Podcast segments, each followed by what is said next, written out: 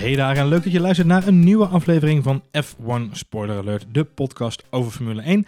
Mijn naam is Johan Voets en vandaag gaan we het uitgebreid hebben over de Grand Prix van Groot-Brittannië. Naast mij zit Marjolein. Hey Marjolein. Hey. Hoi. Hoi. Hoi. Ben je een beetje bijgekomen? Zo. Nou, laten we even de, de, de statistieken afmaken voor vandaag. De race vandaag werd gewonnen door Lewis Hamilton. Op een grote afstand gevolgd door Valtteri Bottas. Plus 25 seconden bijna, kunnen we wel zeggen. Charles Leclerc staat daar nog net achter. Op de vierde plek Pierre Gasly. En op de vijfde plek complementeren we even de top 5 voor nu. Kunnen we verder met de show. Uh, Max Verstappen. Ik heb een fles champagne verdiend. Heb jij een fles champagne verdiend? Ik heb de top 3 goed voorspeld. Ja, dat is waar. Stond daar een fles champagne op? Ja, tuurlijk. Niemand vertelt mij ooit wat bij deze show. Waar is de productie? Oh, wacht even. Ik ben de productie. Uh, dat is niet handig. Uh, nou, die fles champagne, dat gaan we regelen. Top. Mooi. Dan ga ik nu echt mijn best doen de volgende keer bij de, bij de uitslagen. Um, nou ja, laten we beginnen bij het begin. Ja. Zitten we weer overeind? Ja. Ik, ik ben zo'n beetje drie keer van Sebastian Vettel. ik had Sebastian Vettel, vriend. Ik had vanmiddag een huilend kind op schoot. ja. Ja. Ja. Ja. Ik was het niet in dit geval. Omdat hij besloot aan de achterkant van Max' auto even binnen te komen rijden. Even snuffelstage. Jezus, mina man. Dat was niet handig, hè? Nee. Het, het, is wel erg, want het eerste wat ik tegenwoordig denk is... oh, dat levert mooie plaatjes op voor de Formule 1 jaarclip. Ja. Dat... Die... Alleen, dat vind ik prima. Mooie plaatjes voor de Formule 1 Als het dan een nummer 10 op die Red Bull had gestaan. Ik ben helemaal fan van, van, de, van dit soort montages op Instagram. En die zullen we natuurlijk heel veel langs zien komen deze week. Ik weet zeker dat dit het fragment komt in die Netflix-documentaire terug. Dit, dit, nou, dit fragment. Hetzelfde als vorig jaar die crash met Ricciardo en Verstappen. Mm -hmm. Dat was dit moment van dit jaar. Dus, voor de montage, topmateriaal. We hebben echt mensen achter een laptop gezeten vandaag, juichend. Ja. Zo, hè, at last. We hebben, we hebben een beeld. We hebben er weer één. Wat we eindeloos kunnen gebruiken. Echter. Yep. Als Max Verstappen fan zijnde, had ik gehoopt dat het niet met onze nationale trots als hoofdpersoon En niet om plek zijn P3, zeg maar. Oh my god. Een heel zuur, welverdiende strijd om P3. Ja, we lachen, we lachen er een beetje om. Maar het komt, iedereen zegt het was een van de mooiste races van het seizoen. En dat is ook zo. Ja. Uh, we hebben vorige podcast natuurlijk uitgebreid over de Grand Prix van Oostenrijk geweest. We worden verwend. Twee races ja, achter elkaar. Nou ja, maar dat blijft natuurlijk met stip op één de allermooiste. Zeker voor, in elk geval voor de Nederlandse fans. Zeker, dat de Engelse fans dat met ons betwisten. Ehm, maar deze race was een cadeautje. Dit was fantastisch. Dit, eh, dit puntje van de stoel. Ik, ik stond. Jij stond, ja. Ja, ik heb, ik heb, zonder ik heb daar was geen er beelden niks van, bij. maar nee. Maar nee. ik stond zo'n beetje de hele race. We riepen nog maar z'n Om- allen. Ze staat, ze staat. ja, Ja. omdat het natuurlijk, het was onwijs spannend. Het was onwijs close racing. Ik heb ook, ik zei aan het begin van de race zei ik gelijk, ik zeg, wat wordt die, wat wordt die, eh, die race mooi in beeld gebracht. Ja. We zitten de laatste, de laatste tijd wel eens oude Grand Prix terug te kijken, om Ja. een beetje, eh, zo, hoe ging het vroeger? En dan pak je de beelden bij. Nou, jaren 90 is natuurlijk dramatisch. zijn hele momenten die de regie gewoon mist. Was vandaag overigens ook was wel een vandaag beetje... overigens ook nog steeds het geval. Nee, maar ik vind wel opvallend dat ja, Grand Prix stilstaan. Ik heb daar niet echt herinneringen aan dat ik denk van nou, dus dat is, de, hè, het is daar heel spannend. Spa of zo, dan, hè, dan heb ik echt wel eh, een paar races die ik op kan noemen dat ik denk dat is heel spannend. Ja. Maar Silverstone denk ik ja, mm, kan heel leuk zijn. Meestal wint Hamilton. Maar vandaag, ik, eh, het was alsof ze aan die baan geplakt zaten. En het is Ja. van links naar rechts. Er zitten hele mooie S-curves in. En je had wide shots en je had pan shots. En je Ja, had... je hoort natuurlijk al Nou. jaren de magistrale vormen van Silverstone. Hè? Eh, Ja. de, de bochtcombinatie. Maar het is net alsof eh, die op tv eindelijk goed uit de verf komen. Nou, dat was een beetje wat, ik, wat ik vandaag ook had inderdaad. Ik dacht, En- nou, nu en- zie ik het. Nou ja, en daardoor dat gevecht natuurlijk met eh, Leclerc en Max. Dat, ja, dat shot, was dat briljant. shot van de vleugel van Max. Oh, en kijken en prikken En en, dat, hij, kijken. en dat hij bijna, je, je kon bijna de, de ledjes in zijn le- eh, remlicht kon je tellen. Zo, Ja. dik, zo dik zat Max achter op die, nou, het die bibs van Leclerc. te gek. Niet normaal. Te gek. echt heel gaaf om te zien. Dus de eerste f- 20 ronden, volgens mij was het zo. Ja, het, het- 20 ronden hebben we volgens mij een puntje van het, Ja, het was puntje van het puntje van de stoel maar het gezeten. is heel lastig. Want enerzijds ben je natuurlijk fan van, van Max en denk je, nou, hè, pak hem. Eh, maar aan de andere kant zit je ook gewoon te genieten. Het waren niet alleen Max en Leclerc. Het waren ook Bottas en Hamilton. Zeker. Die ook gewoon stuivertje wisselden. Die ook om en om gingen. En het was net alsof iedereen ineens wakker was geworden. Het was alsof alle nummer twee's bij de teams ineens eh, meededen. En zoiets hadden van... Dit is mijn moment, weet je wel? Hier houdt het op. Hier trek ik de lijn. Hier ga ik ervoor. En dat, eh, nou ja, goed, ze hadden gewoon vuur, vuur in de donder. Maar goed, daar moeten we het dan zomaar even uitgebreid over hebben. Je kunt duizend keer de nummer twee zijn van een team. En besloten hebben, vandaag is mijn dag. uiteindelijk ben je dan toch gewoon de dupe van de strategie van je team. Dat is een goed puntje. Daar komen we straks nog even op terug. Jij, jij zei eh, eh, Drive to Survive, eh, de welbekende Netflix Oh documentaire. man, die, die lui hebben zitten smullen. Ik, ik denk dat we er nog twee keer aan gaan refereren vandaag. Maar ik wil hem wel een beetje oppakken. Want vorig jaar hadden we natuurlijk een hele grote verhaallijn in die documentaire over Daniel Ricciardo. Daarin kwam die crash met, met Max ook naar voren in Baku. Ja. Eh, en Daniel Ricciardo werd erin gevolgd, mijmerend Ja. door de straten, langs de stranden van Monaco. het leven bezienend en nadenkend over waar Ja, hij dit volgend jaar wordt een rijden. lastige voor de regisseur. Ehm, denk jij, Ja. nou ja, dat is eigenlijk mijn punt. Ja. Denk jij dat, dat we volgend jaar een aflevering gaan zien van een mijmerende Sebastian Vettel? Over het wel of niet Eh, doorgaan nee. met zijn carrière. nee, dat denk ik niet. Wat, wat, eh, we, we hebben Drive to Survive, eh, de serie van Netflix over de Formule 1, eh, hebben we eerder over gehad. Ik moest, ik moest aanvankelijk een beetje aan die serie wennen. Ehm, en dat is omdat ze de Formule 1 in een eh, script moeten gooien. Ja. Eh, want het moet namelijk een spannende aflevering zijn, ook voor mensen die sport niet volgen. Met name voor de Amerikanen. zijn, Marjolein. Yes, dus ze moeten, zoals je dat vaak ook in films ziet, bijvoorbeeld in boekverfilmingen. Er zijn mensen die boek hebben gelezen, die balen er altijd van. Waarom? Omdat er keuzes moeten worden gemaakt. Dat zie je ook in die documentaire. Je moet één ding kiezen. Wat ik wel weet, bij de Grand Prix van Oostenrijk vorige week zijn een aantal journalisten geweest die hebben laten weten dat het team van Netflix daar rondliep. En tot in de late uurtjes, dus Ja. hè, die beslissing eh, of Max wel of niet eh, die race ging winnen, eh, die dat zijn blijven filmen. Met andere woorden, hè, duizend procent zeker dat, die, dat er een aflevering komt op Over Netflix Oostenrijk. Ja. over Oostenrijk. Ja. En daar kijk ik mega naar uit. Dat moet fantastisch zijn.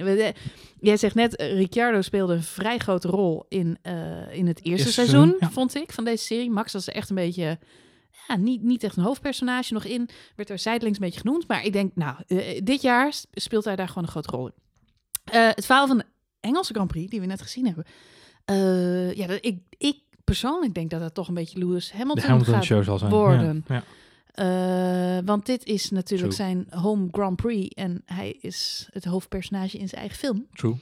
En eh, we hadden het er nog over in de update. Weet je, het is Ja, een thuisrace Ja. voor Hamilton. Dit, wordt, dit is zijn terrein. Zijn, ondanks dat hij half in Amerika woont en eh, heel Amerikaans af en toe is, zag je vandaag weer hoe belangrijk. Heb jij dat nog meegekregen? Dat En hij had ook echt veel fans. klein, klein, klein Ja. maar heb jij nog meegekregen dat hij inderdaad eh, aan, het vuur aan de schenen werd gelegd door een journalist van The Guardian, volgens mij, Hm? over zijn huis in Monaco? Want ja, Oh. dit is toch Groot-Brittannië en wa- waarom zit dan voor jou een thuisrace? Je woont in Monaco. Dat echt allemaal mensen die ik op Twitter volg ik ook veel Britse atleten en, en sportaficionado's. En die zeiden ook al, alles woont die man op de maan. Hij is geboren in ons land, hij is van ons, hij is, het is een, hij, hij, hij is een Ja. Engelsman. Zeggen we tegen Max toch ook niet? Nee, we- we- weet je hoeveel mensen er in Monaco wonen om verschillende redenen? Alle Formule 1 coureurs wonen in Monaco, wat, behalve ja. Kimi en Vettel, geloof ik. Ja, nou, zo'n beetje. Eh, het is gewoon, was gewoon heel bizar om mee te maken. Eh, waarop, waarop iemand ook zei van ja, dit is typisch Britse journalistiek. Maar dat even terzijde. Maar het is dus grappig om te merken dat wij het zo zien. Wij zien het als zijn thuis Grand Prix. Dat de journalisten daar gewoon nog bezig zijn om aan de stoelpoten te zagen. Oh, maar dat is Engelse typisch- media, typisch Engelse media, Dat is, ja. dat is zo, zo hard als het maar zijn kan. Maar eh, nee, ja, eh, 350.000 mensen. Ja. Daar is die Grand Prix van Oostenrijk even niks mee. Want daar waren in het hele weekend 200.000 mensen. Ja. Op de dag van de race 100.000. Dus ben ik heel benieuwd Ja, hier ook door het weekend heen waar die, 350 waar die andere... Ja. Ik, ik, ik snap die getallen nog steeds niet. Want ze hebben het nog steeds over 20.000 Nederlanders in Oostenrijk. Nou, Ja. Kan je vertellen, ik was in Oostenrijk. 80% van de mensen was oranje. 80%. Dus ik weet niet waar die getallen van, vandaan van, komen af van, en toe. van de zon of van vanwege een t-shirt? Ja, nee. allebei, allebei. Het is, het is wel zo dat ehm, eh, in Oostenrijk hadden we het inderdaad over 200.000 mensen of 210.000 mensen over het weekend verspreid. Hier hebben we het over 350.000 mensen. Nou, we hebben al die foto's voorbij zien komen deze week van, van het Oranje Legioen op, De Orange Army. ja, op het rechtstuk in Oostenrijk. Maar toen ik vandaag de beelden daar in Engeland zag, toen dacht ik, volgens mij zijn we outnumbered. Yes, we're outnumbered. Ja, ja, dat ja. waren veel meer Engelsen. Nou ja, goed, maar jij noemde natuurlijk ook al in de update van de week dat ehm, eh, de- de- het racen zit in Engeland natuurlijk weer in de lift. Dus dat, dat heeft ook zijn, zijn vruchten afgeworpen in deze Nog nooit zoveel Hey, bezoekers. maar even, even heel snel terug naar Vettel, want dat, daar was ik wel even benieuwd naar, jouw mening.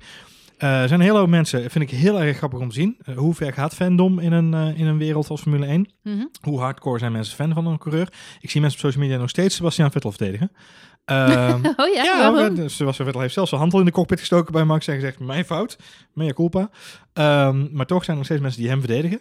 Ehm, we hebben het vorige week in, in de update gehad over het voortzetten van zijn carrière of op een andere manier in een ander team. Waar is de mens Vettel op dit moment? Want jij bent een, een groot fan van de mens Vettel ook. Nou, ik, De- de mens. eh, nee, ik vind het lastig. Ik heb het liefde relatie met Vettel. Elke keer, elke keer denk ik, het, ik vind het een sympathieke gast. Ik Ja. vind het een veel sympathiekere vent dan eh, Lewis Hamilton. Qua type mens. Echter, eh, race-wise zie ik hem gewoon ontzettend stomme dingen doen. En elke keer als hij al zijn credits weer, een soort, soort metertje. Elke keer als al zijn credits weer bij me zijn opgebouwd, dan doet hij weer zoiets als vandaag.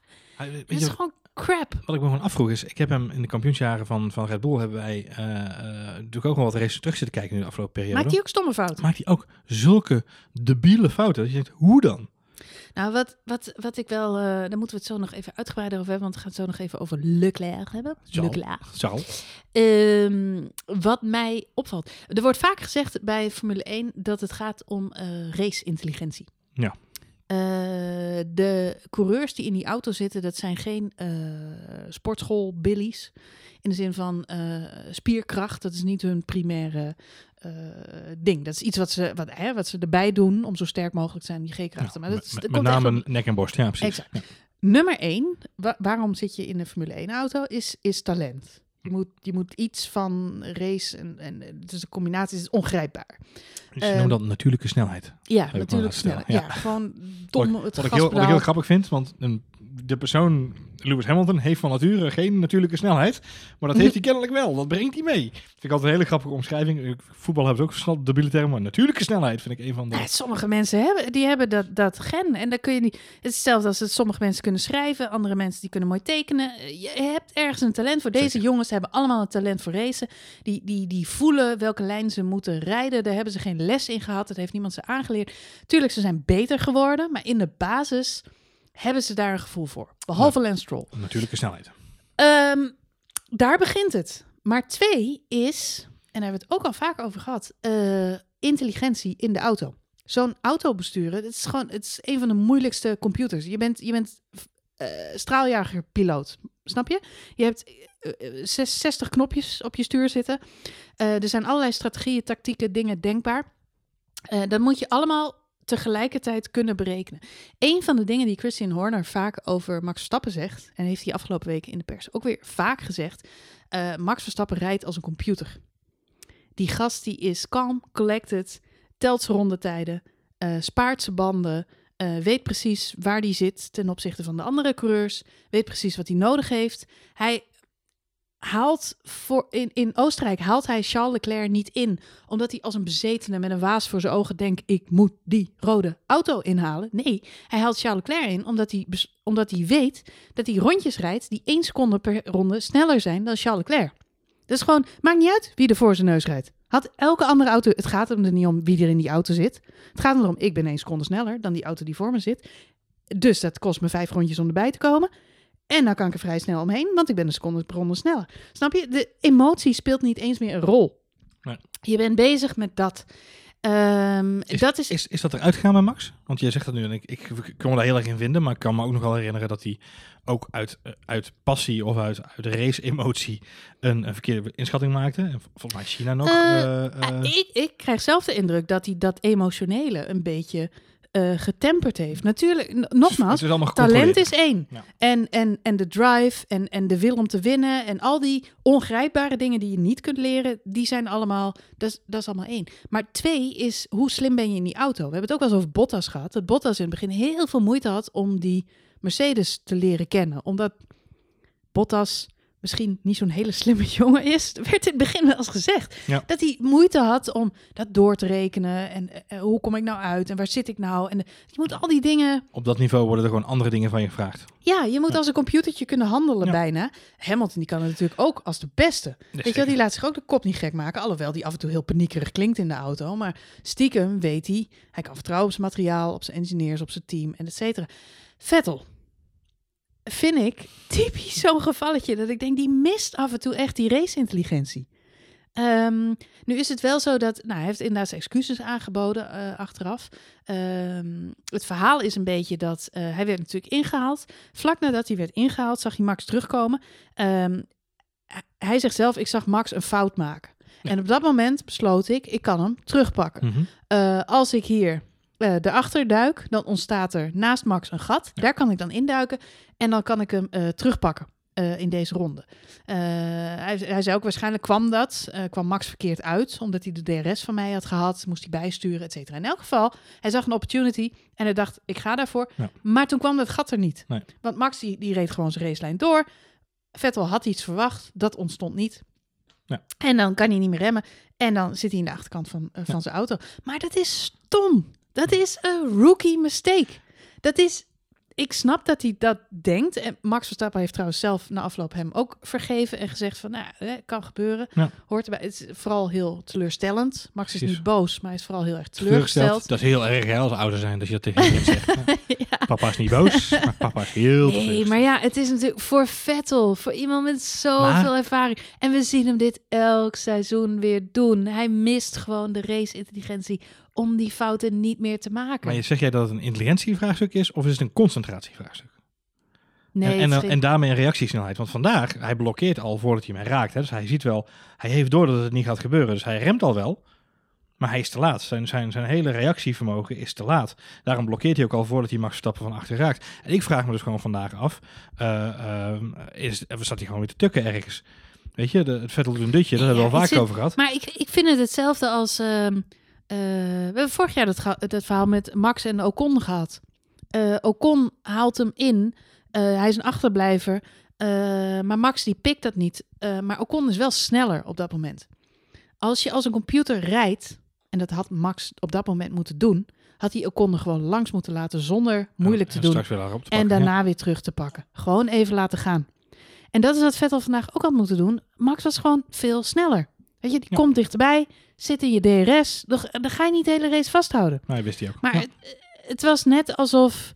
eh, daarom, dat maakte deze race ook zo interessant. Alsof iedereen op het scherp van de snede stond. Zo van, not today. Weet je wel, niet vandaag ga ik weer gepakt worden. Zo zat Leclerc in de wedstrijd. Zo zat Vettel in de wedstrijd. Zo zat Bottas in de wedstrijd. Zo zat Max in de wedstrijd. Iedereen liet vandaag de dingen niet over zijn kant gaan. En daarom was het zo'n spannende Het race. was, een, eh, het was een fascinerende eh, eh, race. En dat wisten we eigenlijk al een beetje na de kwalificatie. Want iedereen zat binnen 1,4 seconden het zat van heel dicht bij top 10. elkaar. Bestaat ze op 1,4 Ja. seconden van elkaar.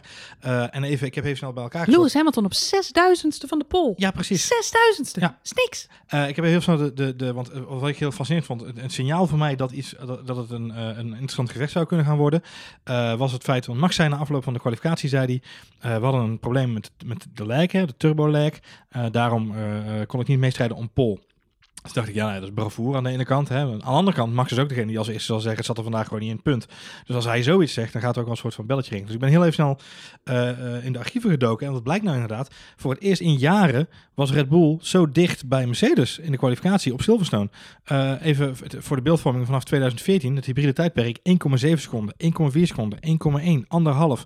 Vorig jaar meer dan een half seconde. En afgelopen weekend zaten ze op 0,2, Twee tienden. twee tiende. Het is bijna niks. Ik, eh, toen ik daarna zat te kijken, toen dacht ik, nou, hij heeft echt heel nipt eh, verloren. En eh, zeg maar geen pole position gepakt. Heeft hij na afloop zelf ook gezegd dat, dat, hij, dat hij had pole position kunnen pakken als, als Honda de motor nog net iets verder had En dan, en dan realiseer je ineens, eh, als dat gebeurt, dat, het, dat al die auto's zijn allemaal uniek in hun eigen vorm. Maar het belooft een hele interessante race te worden. En dat het dat dan ook dan wordt, dat is nog even. Want dat, die belofte is er al heel vaak geweest de afgelopen jaren. Maar de afgelopen twee races worden we ook echt op ons wenken bediend als het gaat om... Die strijd is er ook echt. Nou, en er zijn aan alle kanten issues, want elk team struggelt nu. Sowieso, wat interessant is, daar gaan we het zo nog even over hebben, is dat McLaren natuurlijk dichterbij komt. Renault haakt aan. Dus je ziet dat überhaupt de teams eh, dichter bij elkaar komen te liggen. Eh, dus dat is heel erg interessant. Maar de drie topteams hebben allemaal hun eigen issues. Mercedes heeft een koelingsprobleem.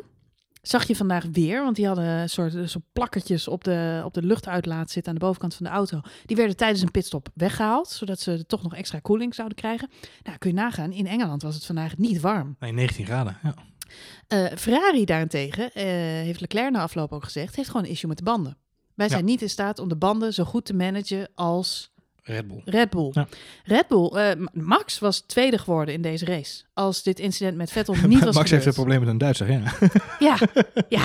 Nee, ja goed. En Red Bull heeft, is in die zin echt eh, aan een inhaalslag bezig. Het is Ja. doodzonde wat er gebeurde. Het is leuk voor de beelden op Netflix en alle andere montages. Eh, en eh, voor ons om een podcast over te maken, want het is spraakmakend. Maar het Ja. is natuurlijk gewoon shit. Want hij had gewoon tweede op dat podium moeten staan. Bottas had nog een keer moeten pitten.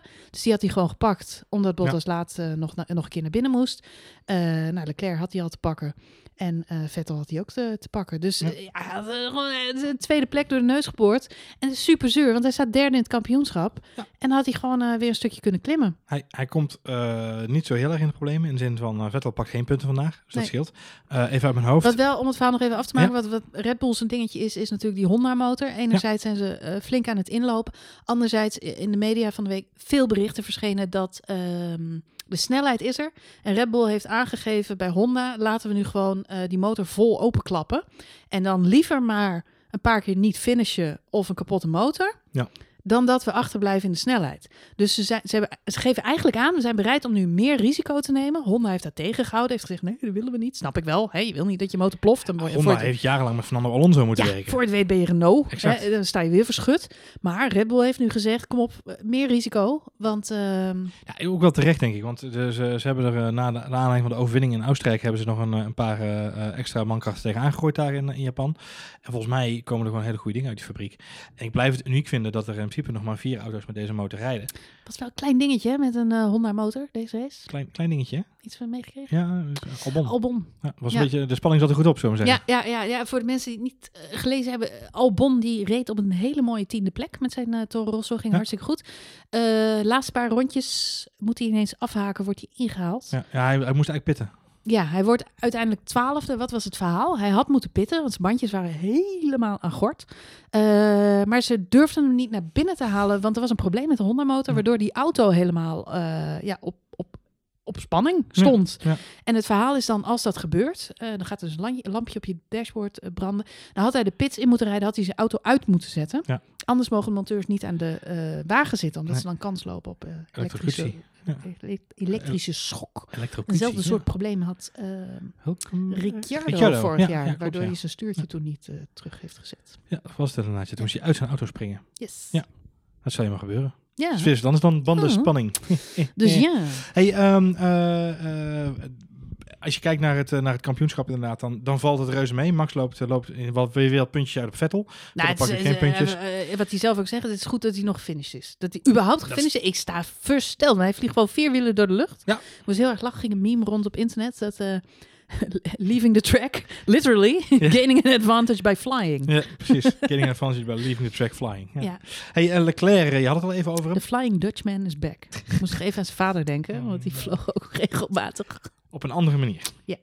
Hey, eh, over laagvliegers, hoogvliegers gesproken. Charles Leclerc pakt wel vandaag weer een broodnodige punt in het wereldkampioenschap. Nou, oh, oh, oh, wat was hij blij. Ik wilde net zeggen, die stond oh, oh, te oh, juichen. wat- nou, het was een van zijn mooiste races ooit. Vonden wij dat ook, Marjolein? Nou, kom op. of was het een gevalletje, hier is je schoot, we werpen hem er ja, even in je? natuurlijk. Een van zijn mooiste races ooit. Oh, oh, oh, oh. Wat Zegt, dat betreft, zegt veel over zijn overwinningen, Ja, toch? hij leert snel. Hij leert snel van Lewis Hamilton. Weet precies hoe hij de media moet bespelen. En hoe die eh, ja, een goede indruk moet achterlaten. Lewis Hamilton deed hetzelfde. Want na afloop werd hem eh, door Jack Ploy de vraag gesteld. eh, hey, het was een hele spannende race. Er is heel veel gebeurd. En you came out on top. Eh, waarop Lewis echt een beetje verbaasd kijkt. Zo van, oh ja, was een spannende race? Hij heeft natuurlijk helemaal niks meegekregen, nog niks teruggezien. hij stond ook in de persconferentie, stond hij backstage. Eh, en toen informeerde hij eh, bij, bij Bottas, geloof Ja. ik, van reed Vettel tegen jou aan. Ja, precies. Waarop iemand hem, uh, Leclerc geloof ik, legde hem uit van nee, nee, hij pakte Verstappen. Zo, oh, oh, oh. Dus heeft En de, natuurlijk en, de, en de engineer van Mercedes zei vervolgens, ze reden wel eh, eh, keurig weer alle twee verder. They both got away with it. En Ja. toen complimenteerde hij Charles Leclerc met de gevechten met Max Verstappen. Dat vond ik wel wel leuk. Ja, ja, de, de engineer deed het. van de ja, ja, ja, ja, ja, ja, Die had ervan genoten. Heel erg grappig om te zien. Ja. Eh, in een ander insightje, ik vond het heel grappig om te horen dat de broer van Lewis Hamilton een groot Max Verstappen fan is. Ja, dat is toch dat is fantastisch. toch gaaf? Ja, Anyway. Eh, nee, ja, Charles Leclerc, die, ja, die kreeg gewoon eh, natuurlijk het een en het ander in de schoot geworpen. maar hoe naïef, Marjolein, ben je als Charles Leclerc zijnde als je aan het einde van deze race Mhm. Nou ja, nou, niet naïef. Hoe naïef ben je als je dan zegt, "We- het was nog steeds mijn beste race en we hebben het als team prima gedaan, et cetera. We weten toch allemaal dat hij in principe weer genaaid werd in de strategie. Nou ja, dat, dat verbaast mij dus echt. Eh, tuurlijk, de battle met Max eh, was fantastisch. Max heeft na afloop gezegd, eh, ik heb daar niet alle risico gelopen. Eh, omdat het me de moeite niet waard was. We waren aan elkaar gewaagd. Ik wilde snel. niks, ik wilde niks stuk rijden. Ja. En ik wilde niks stuk rijden. Dus ik, hè, we hebben elkaar goed laten leven daar. Het was gewoon fair racing. Ja. Eh, Het, was, wat, het was meer dan fair racing, Marjolein. Het was fucking ja, nee, het, was, racing. het, was, het was briljant. Nee, maar Het was wheelbanging weet je over wat het dat- rechte stuk. Het was fantastisch. Ja, maar juist dat. Oh. Juist dat. En Bottas en Hamilton doen hetzelfde. Ja, we zien. Ricciardo nog een paar van dat soort dingen. We zien Lando. Norris nog een paar dingen doen. We zien heel veel jonge coureurs echt fantastisch met elkaar racen. Ja. En dan Vettel, die zo'n stomme fout maakt, notabene. Ah, en altijd een grote mond over de rookies, hè? Ja, Nou, goed. Ehm, nee, ja, Cl- Leclerc die zegt eh, na afloop dat het inderdaad... ehm, eh, ja, hij hij heeft ontzettend eh, van deze race genoten. Eh, dat vind, genoten. Ja. ja, dat vind ik dan toch een beetje apart. Want eh, er zijn een paar dingetjes in de race. Eh, Leclerc wordt natuurlijk voor de zoveelste keer gewoon benadeeld door zijn eigen team. Nee, dat wilde ik zeggen inderdaad, ja. Want eh openingsgevecht is fantastisch. Max Verstappen.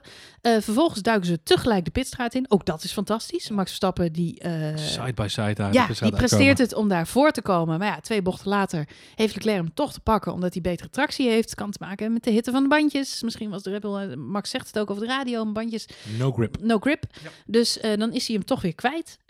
Ik moet zeggen, daar maak ik me dan toch op dat moment al iets minder zorgen om. Omdat ik denk, als hij sneller is, dan komt hij er echt wel voorbij. En dan vinden ze wel een manier. Wat gebeurt er dan? Giovinazzi, die eh, heeft, krijgt lekker band, blijkt later. Ja. Horen we na afloop van de race. En die staat ineens in de grindbak, dus komt safety car. Eh, op dat moment, moment dat de safety car uitkomt, Max Verstappen direct opnieuw Ja. naar binnen. Om op de hart te rijden. Ja. En een ronde later pas wordt Leclerc naar binnen ja, gehaald. volgens mij twee ronden later. later Waardoor die- Heel laat. Ja, waardoor die dus nog hè, achter die safety car gewoon negen seconden achter Max Verstappen de baan weer opkomt. Twee posities.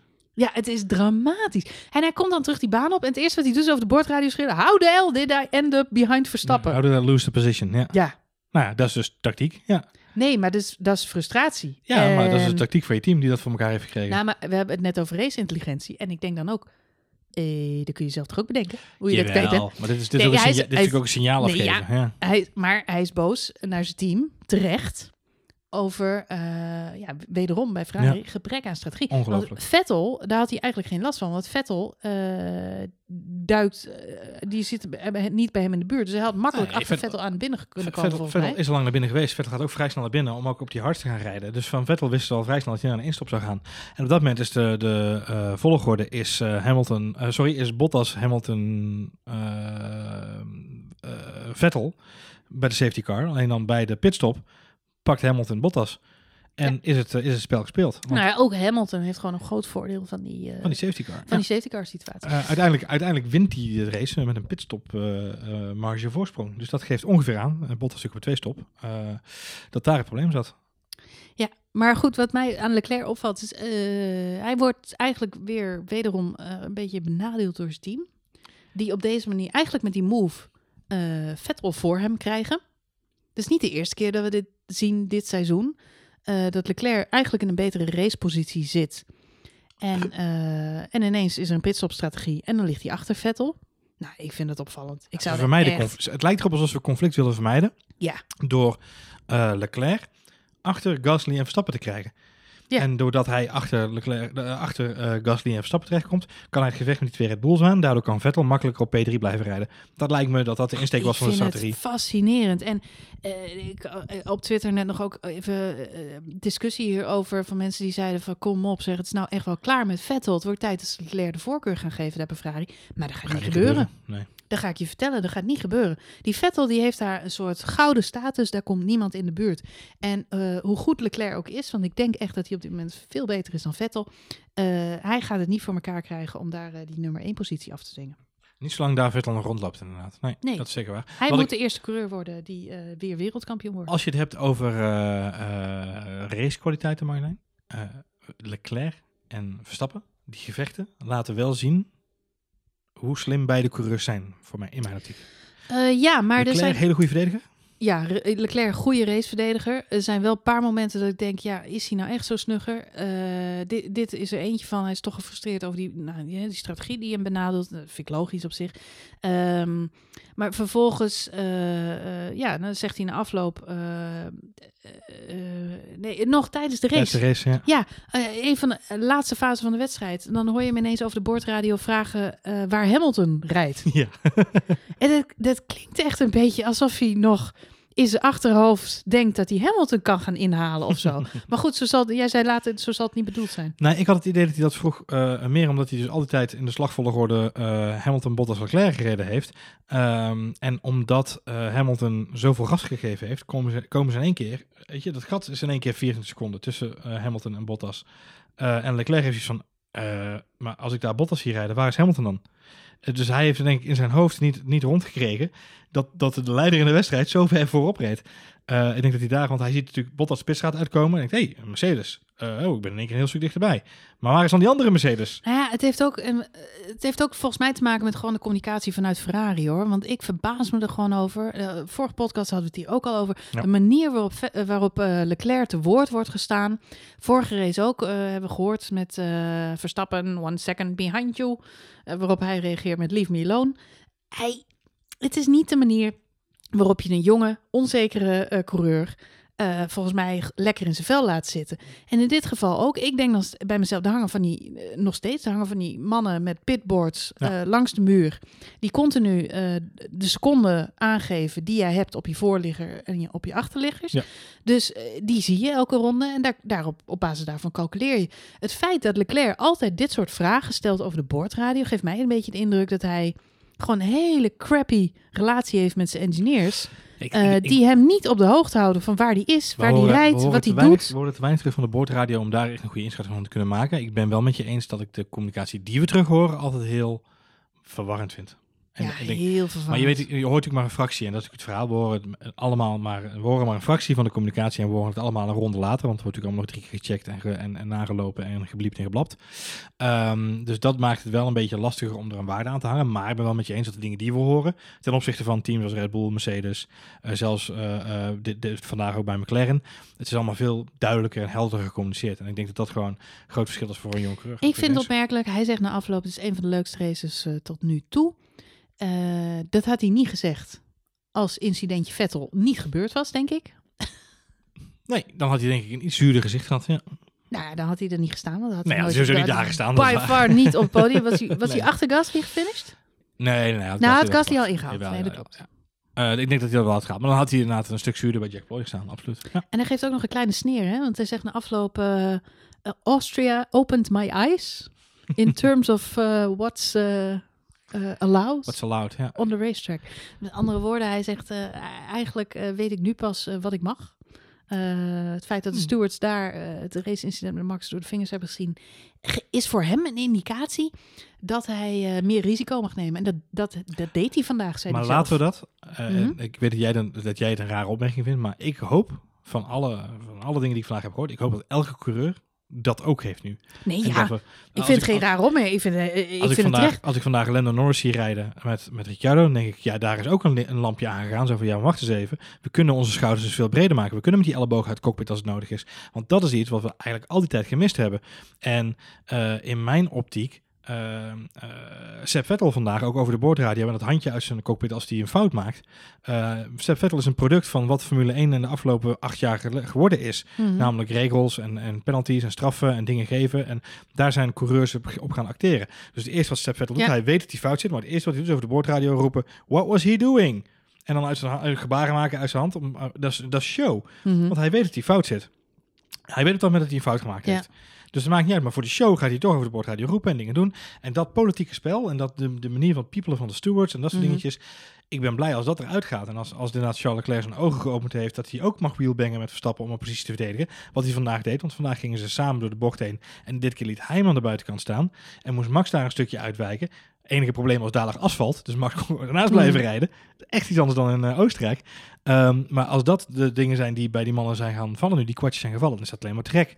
Ja, hij was zeker niet, we zeiden net al, hij is zeker niet de enige bij wie het kwartje Nee. gevallen is. Want iedereen reed vandaag on edge. Dus er moet toch tijdens die eh, riders, eh, drivers meeting gezegd zijn van... hey jongens, vanaf nu meer risico is allowed. We're allowed to...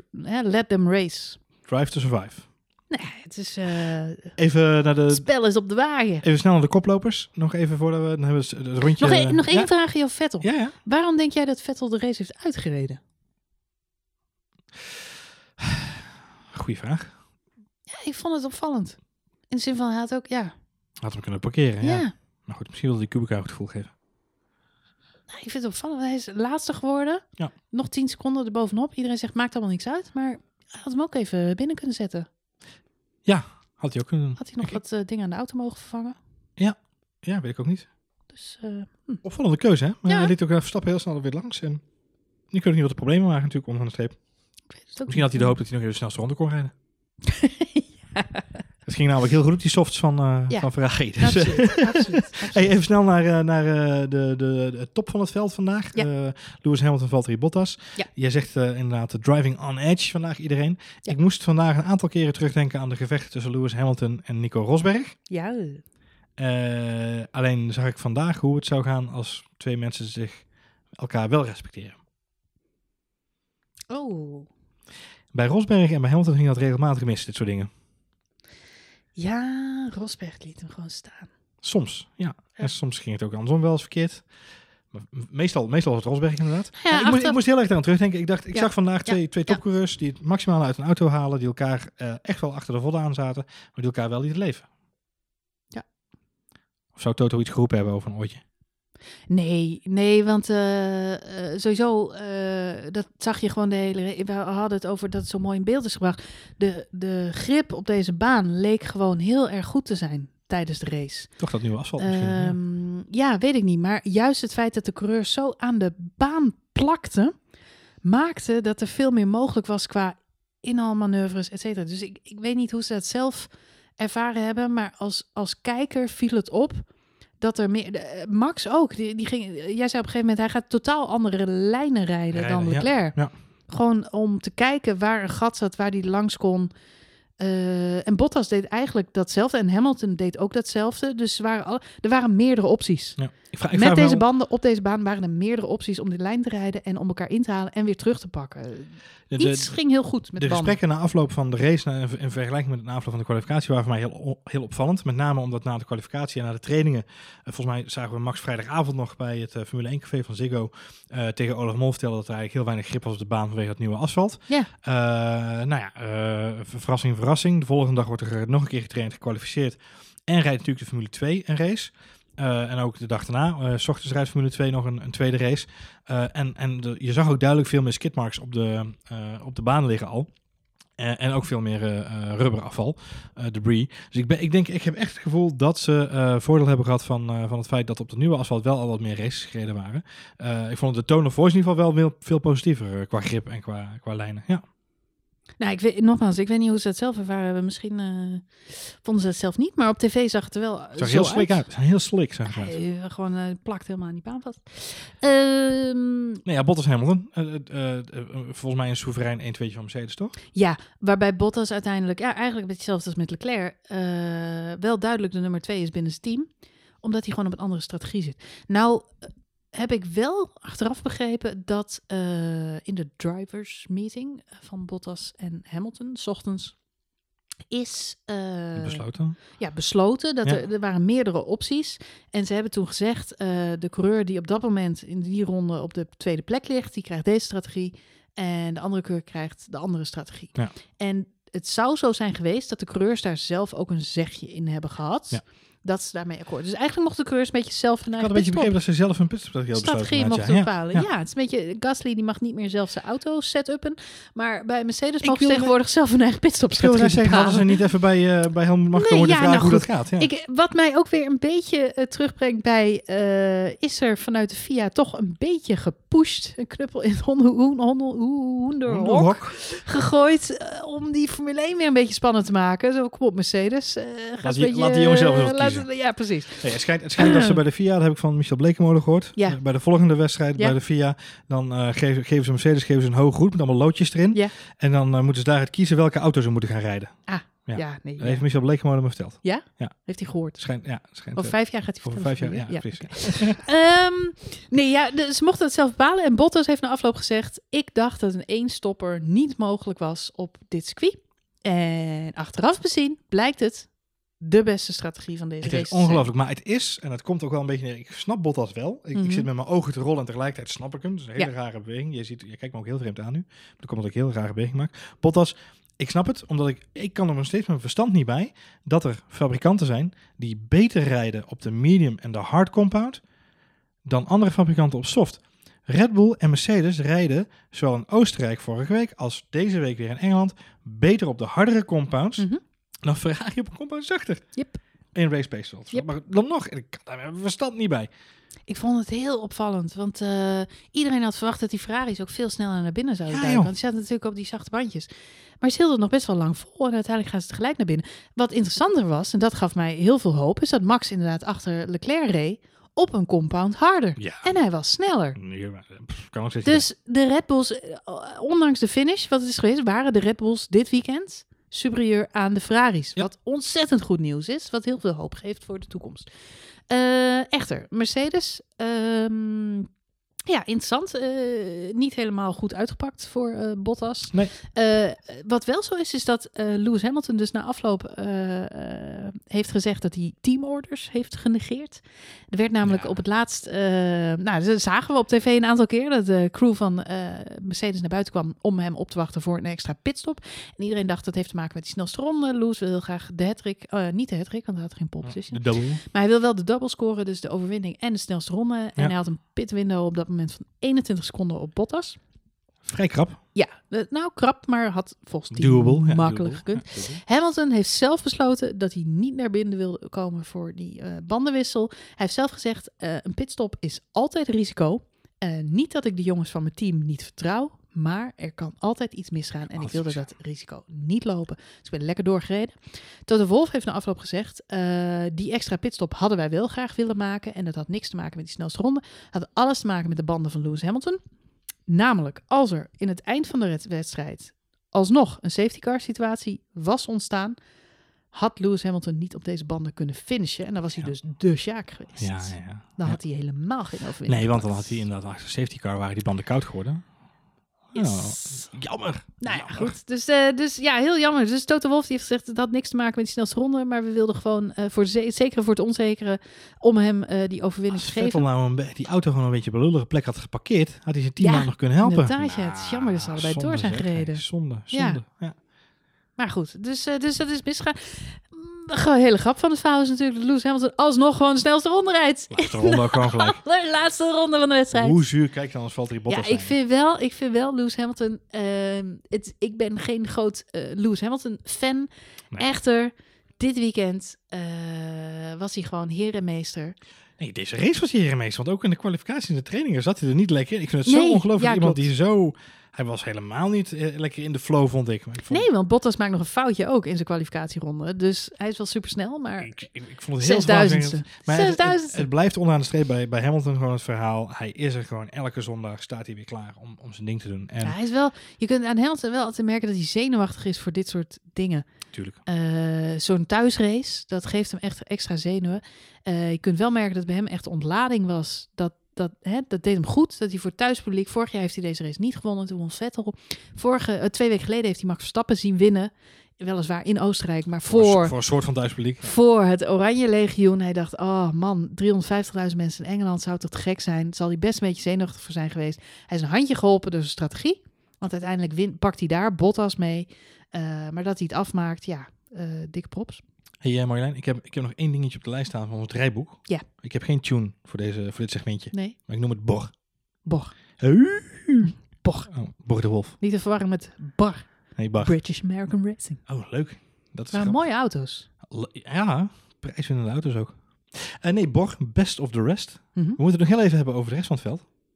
Uiteraard. Ja, nee, ja. Want nou, eh, er de- is genoeg gebeurd, Man, Marjolein. maar je kunt echt, je kunt twee podcasts maken over deze Grand Prix. Want er, gebeurde Ja, van dat kan ook. Dan gaan we nu eh, gaan we morgen weer verder. Eigenlijk eh, wil ik volgende keer een setup met meerdere schermen. Want ik kan gewoon niet alles volgen. Er En- gebeuren zoveel. Ik heb ook de indruk dat we een aantal fantastische inhaalmanoeuvres, dingen. Weet je wat ik wel eens terug zou willen zien? Gewoon de Grand Prix, alleen maar vanuit Kimi Räikkönen's perspectief.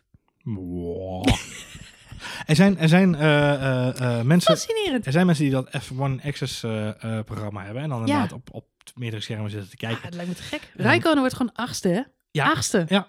Dat is, v- als ik het goed heb, voor de veertiende keer in 15 races pak Hij je staat ook punten. gewoon achtste in het WK. En, en, ik zeggen, en dat, dat is gewoon heel erg knap. Eh, eh, Wat vooral knap is, is dat Räikkönen achtste is en zijn teamgenoot Giovinazzi één punt heeft. Ja. Eén punt. Maar- Kimi heeft er 25. hij heeft wel weer een perfect geknipt koepje, dus dat is fijn.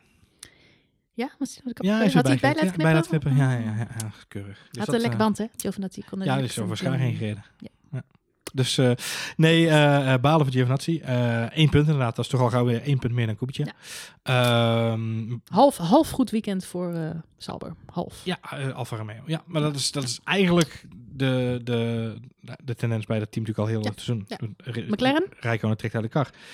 McLaren, ja, dat is leuk. Norris Sainz is natuurlijk verlengd eh, deze week. Eh, Norris leek de beste papieren te hebben om vandaag een goede race te hebben, maar dan is daar toch ineens Carlos Sainz. Ja, die weer gewoon supergoed rijdt. Zesde wordt. Ongelooflijk. Vorige week, eh, of twee weken geleden, sorry, in Oostenrijk ook al een fantastische Ja. race. Vandaag ook weer. We zien aan het begin van de race natuurlijk ontzettend goede gevechten tussen Norris en, en Ricciardo, waar we wel even naar refereren.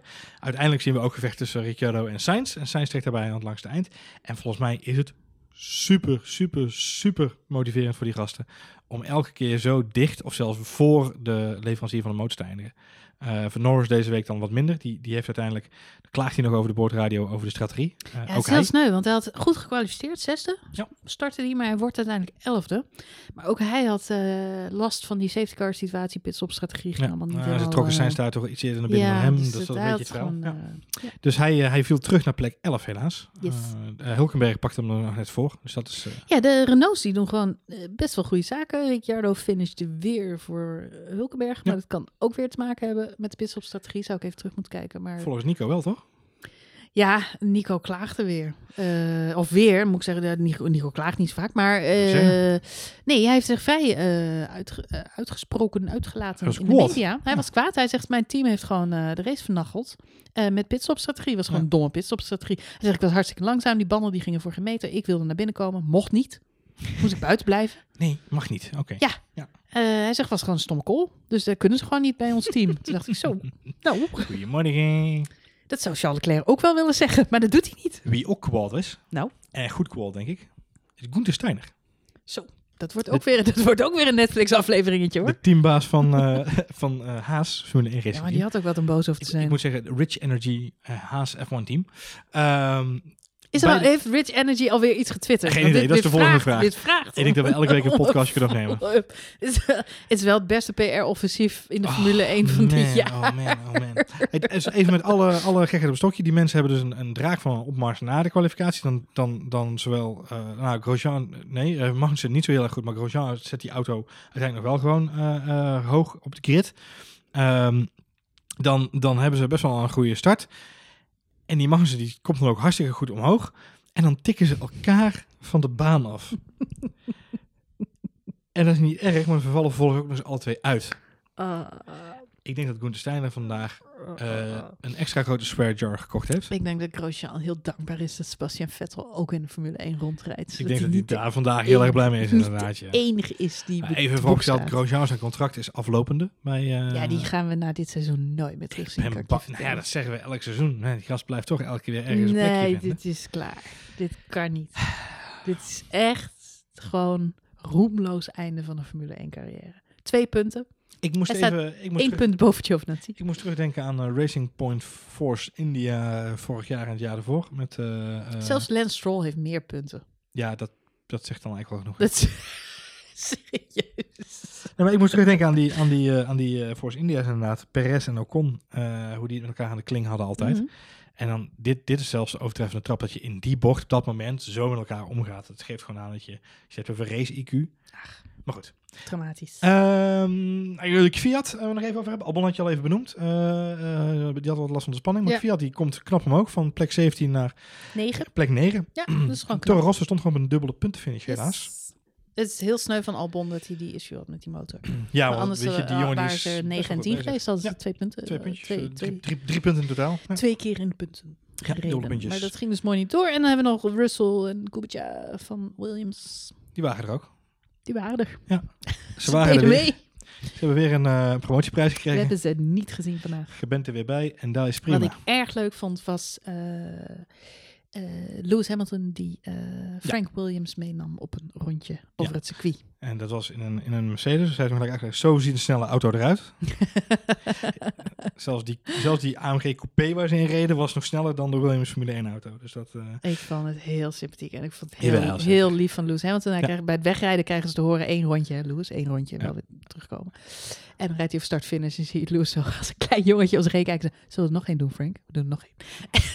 echt heel schattig. ja, je ziet ook Frank Williams echt geëmotioneerd zijn. Het is echt een heel mooi beeld. Eh. En eh, eh, ja, dat is zeker een feel-good begin van de Very, race. very cute. Maar je wint er geen races meer mee. Nee, wat ik wel grappig vond, dat Claire Williams aan het begin van het filmpje de kop in de auto steekt en dan zegt, ik heb mijn vader de opdracht gegeven, hij heeft twee rondjes om je te overtuigen dat je voor Williams moet komen rijden volgend jaar. Waarop Lewis Hamilton uit beleefdheid natuurlijk heel goed lacht. Waarop ze zegt, ah kom op Lewis, je moet dat winnen toch een keer beu zijn. Kom maar eens een keer laten zien wat je in onze auto kan. Ik vond het echt heel grappig. Lekker zelfkritisch, ik hou er wel van. Dat brengt ons, eh, Marjolein, bij eh, onze voorspellingen. Eh Kubica. Hoeveel ronde achterstand? Ja, ik, ik, had volgens mij, ik zei volgens mij twee. Ja, ik zei drie. Dat Ja. is niet, dat is- niet helemaal goed door. van tevoren even- even moeten kijken hoe lang een rondje Ja, op precies. Silverstone. Silverstone is natuurlijk een langer circuit dan eh Oostenrijk. Oostenrijk, ja. Dus eh, nee, de Maar we waren wel zijn- heel enthousiast over Kubica's achterstand. Ja, Ja. Misschien Ja. iets te enthousiast. Maar goed. nou goed. En hij is niet laatste geworden, hè? want Vettel staat erachter en Perez die staat er ook achter. Kijk, dat zal Perez niet hebben we vaak- het niet eens over gehad, maar die had eh, ook eh, issues met zijn auto. Ja, vleugeltje eraf gereden tegen. Ricciardo. Ja. Ja. Eh, ja, dus dat was niet echt handig. Hey, ehm, eh, jouw top 3 had je al gezegd. Daar wil je een fles champagne voor? Nou, dat kunnen we gaan regelen. Ja, Eh, Hamilton, Bottas, Leclerc was goed voorspeld. Echter, eh, jij zei eh, Bottas, Hamilton, Vettel. Dat is natuurlijk niet helemaal eh, zo net gegaan. niet. nipt. Ik moet wel zeggen, Bottas had natuurlijk wel die pole position te pakken. En die was wel echt heel goed op dit circuit. Ja, ja, ja. Eh, dus die gaan we zeker... eh, Karma punten zat ik op de goede lijn. Ja. Nee, ik, ik heb nog steeds... Ik, denk- ik, Maar helaas, het is geen Williams. Dus ik krijg niet voor de, voor de inzet krijg ik geen half punt. nee, je krijgt geen halfpunt. Wat Dus me wel... een 1-0 overwinning voor jou, Nee, Marjolein. je had wel eh, de top 10 had jij wel aardig goed voorspeld. Want jij dacht zelf dat Sainz en Norris allebei in de punten zouden rijden. De Norris dan net niet. Nee. De Renaults en Kimi Ja, Kibi. had jij gezegd. Dus je had eh, op één uh, Ik- ik- Toro Rosso na. Ik heb een de top Toro Rosso 10, in de eh, mix die, die daar niet hoorde te zijn inderdaad. Dus, maar helaas. Goed. Ook daar geldt weer geen participatieprijs, maar een- duim omhoog voor de effort in dit geval. Hey, en als we dan toch richting de, de uitslag, richting het einde van deze podcast gaan Mhm. babbelen. Wat, wat, wat is jouw cijfer voor deze race? Cijfer. Oeh. Als je- als eh, Want we hebben Oostenrijk nog niet gerate, hè? We hebben, we hebben Oostenrijk nooit een cijfer gegeven. ja, Oostenrijk is een 10. Kijk, bam, dan beginnen we daar. Dus, dan- dus Oostenrijk is het eikpunt. Ja, niet het eikpunt, maar Oostenrijk is wel een 10. Dus gewoon eh, Formule 1, eh, los van Max Verstappen, wie de wint had, eh, elke andere coureur kunnen zijn. Maar het is wel gewoon, ja, qua wedstrijd een 10. Alles zat erin. Zoals Linda, Roos en Jiska zeiden, zij krijgt van jou een dikke 10. Eh, vandaag krijgt van mij een, eh, een 9. Wauw. Want, eh, ja, onderbouwing, was ik naar op zoek. Dankjewel. Ja, nee, ja, ik, moet, eh, ik twijfel een beetje. Maar ja, goed, eh, toch één punt aftrek vanwege het niet finishen van Verstappen. In de punten, het Ja, podium dus dat ja, ja, ja. telt toch wel een beetje mee, vind ik. Nee, maar ja, het was een fantastische race. Was hij, ja, ik kan, ik kan nog steeds een beetje moeilijk beoordelen. Maar komt natuurlijk omdat in Oostenrijk waren we erbij. Dus dan beleef je zo'n race helemaal een beetje anders. Ja. Eh, nee, maar volgens mij hebben we vandaag allemaal een fantastische race gezien. Ik- Hier kan niemand over klagen. Je, wat mij ook opviel, eh, Christine Horner heeft na afloop eh, gezegd... eh, dat je echt kunt merken dat zo'n overwinning, dat, dat, dat doet iets goeds voor je team. Bij Honda is iedereen enthousiast, bij Red Bull is in- iedereen enthousiast. Hij zegt, je komt op maandagochtend, kom je eh, de factory binnenlopen en je voelt het buzzen. Hij zegt, het is echt niet zo dat mensen allemaal harder gaan werken of meer gaan doen of et cetera. Maar je voelt wel een soort positive energy. En hetzelfde voelde ik het hele weekend. Sowieso, ik, ik, ik had veel meer zin om, om deze race te gaan kijken. Ik de eerste acht races begon ik echt een beetje af te haken. Oeh, gaat weer een zondagmiddag. En dan moet je er ook nog een podcast over opnemen ook. Maar eh, ik, had, ik had er echt wel weer zin in. En ik vond, je, kon het, je kon het ook heel erg merken aan de coureurs. Ja. Je kon merken aan de mensen op de grid, media, iedereen. Het is, het is goed voor de Formule 1, dit Kijk, soort races. Iedereen, had, Iedereen, had er weer zin aan. iedereen had er zin in. Heel goed. Ik, eh, ik, ik ga een- gedeeltelijk met je mee. Ik geef hem een 9,5. Zo. Ja, als Oostenrijk, ik ben wel met je eens dat Oostenrijk een 10 was, maar dat heeft voornamelijk te maken met de live beleving die we daar hadden. Dus het is niet Mhm, helemaal een mhm, eikpunt. En wat ik vandaag extreem heel tof vond, was eh, eigenlijk de gevechten op drie verschillende niveaus. Maar het allerbelangrijkste is het gevecht aan de kop. En dat daar echt de eerste 20 ronden lang, waar echt, eh, de- volgens mij zei Olaf Malk op de, op, de, op de tv, zei eigenlijk ook, nou jongens, de eerste 21 ronden zitten erop, we hebben even pauze. En dat was ook wel even nodig, want we zaten er zo met z'n allen in. Gasly en Verstappen, waar we nu eigenlijk heel weinig over gehad hebben. eh, de situatie tussen die twee. Maar duim omhoog dat Gasly er weer bij is. Ja, we hebben het Eh, helemaal niet over Gasly gehad. Nee. beste race van het jaar. Nou, precies. Dus daar moeten we nog een, eh, nog een eh, follow-upje van Doe er een maken. aparte podcast over. Nou ja, dat- je kunt ook overdrijven, Marjolein. Maar hè, daar hebben we niet eens over gehad. Er zijn zoveel dingen gebeurd vandaag dat, dat een, een 9,5 heeft hij zeker verdiend. Nou, ben benieuwd. Nou, ik ben ook benieuwd. We gaan naar Duitsland, Marjolein. Ja. Wist jij dat Duitsland nog steeds niet bevestigd is voor volgend seizoen? Ja, dat zeiden we een paar eh podcasts geleden Daarom. ook van Silverstone. En daarom, dus ik wacht, te wachten op de bevestiging. Nee, er staan nog drie, eh, er stonden tot op dit weekend nog drie eh, huidige kalender-items op on hold. Silverstone, Hockenheim en eh, ehm, Mexico. Oeh. En Spanje, sorry. Mexico en Spanje staan er heel nog bij. jammer zijn als Mexico er tussenuit vliegt. Ja, vooral weer dat hele mooie honkbalstadion. Ah, ik vind het zo'n te gekke race. Maar dat komt ook door Max natuurlijk. Eh, ja, Nou. nee, ik, eh, Duitsland vind ik altijd wel eh, leuk. Eh Hockenheim ben ik zelf nooit geweest. Ik verwacht de komende week wel weer veel nieuws. Er zal, zal veel gebeuren, denk ik. Dus Maar het is wel leeg daar hoor. En, en Vettel zal zich ook in Duitsland weer niet populair hebben gemaakt met deze move. Nee. Voor zover die daar überhaupt we, al kunnen- ooit we- we populair moeten is geweest. kijken inderdaad. Het is eh, over twee weekjes. Het is de één laatste week eh, race voor de eh, vakantie. Dan hebben we nog Hongarije. Is direct daar achteraan, toch? Volgens mij wel. Volgens mij is het dan twee weken achter elkaar inderdaad. En dan gaan we daarna gaan we lekker drie weken op vakantie met z'n allen. Aan de Costa del Sol. Uh, liggen ze allemaal naast elkaar? Nee, niet? Costa del Sol. Ik verwacht dat die jongens allemaal naar de Costa del Sol gaan. Ja. Maar goed. Nee, nee, nee, Nee. Nou, heel typisch. Nee. Zijn niet typisch voor, hè? Nee. Nee. Ik verwacht weer heel veel Instagram-video's van de Bahama's. Nou, en, weet eh, je wat het is? Ik, ik, Malediven. ik zie die jongens continu op vakantie zijn. Ik weet niet of je de Instagram stories van Kimi Räikkönen eh, volgt. Maar die zit morgen gewoon weer aan de rand van een zwembad met een cocktail samen met zijn vrouw en zijn kindjes. Ik mag het hopen, ja. Dan gun ik hem wel. Continu op vakantie en tussendoor rijdt hij af Ik gun het hem wel, Marjolein. Ik Laten we het het hopen. Laten we het hopen. De man is al bijna met pensioen. Goed. We gaan het zien in Duitsland.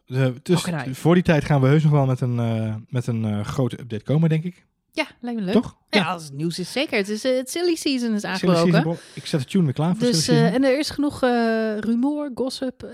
nou, wat ik al zeg, het leeft. Het, Het is leeft echt alsof het Formule 1 seizoen ineens pas is losgebarsten. Dus er is volop nieuws. Dus check ook vooral onze volgende updates. Gaan we daar werk van maken. Yes. Voor nu bedankt voor het luisteren. Ehm, mocht je eh, in je huidige podcastplayer waar je ons in luistert een rating kunnen achterlaten, doe dat dan vooral eventjes. Vinden we hartstikke leuk. Wil je nog wat laten weten aan ons? We zijn voor bijvoorbeeld heel erg benieuwd naar jouw cijfer voor de eh, Grand Prix van Groot-Brittannië. Ja, Deel het dan even met ons via Twitter. Dat kan naar F1 Spoiler Alert op de Twitters of naar Ed Marjolein met een lange ei. of Johan Voets met een lange oe. Eh, voor nu, bedankt voor het luisteren en tot de volgende aflevering van F1 Spoiler Alert.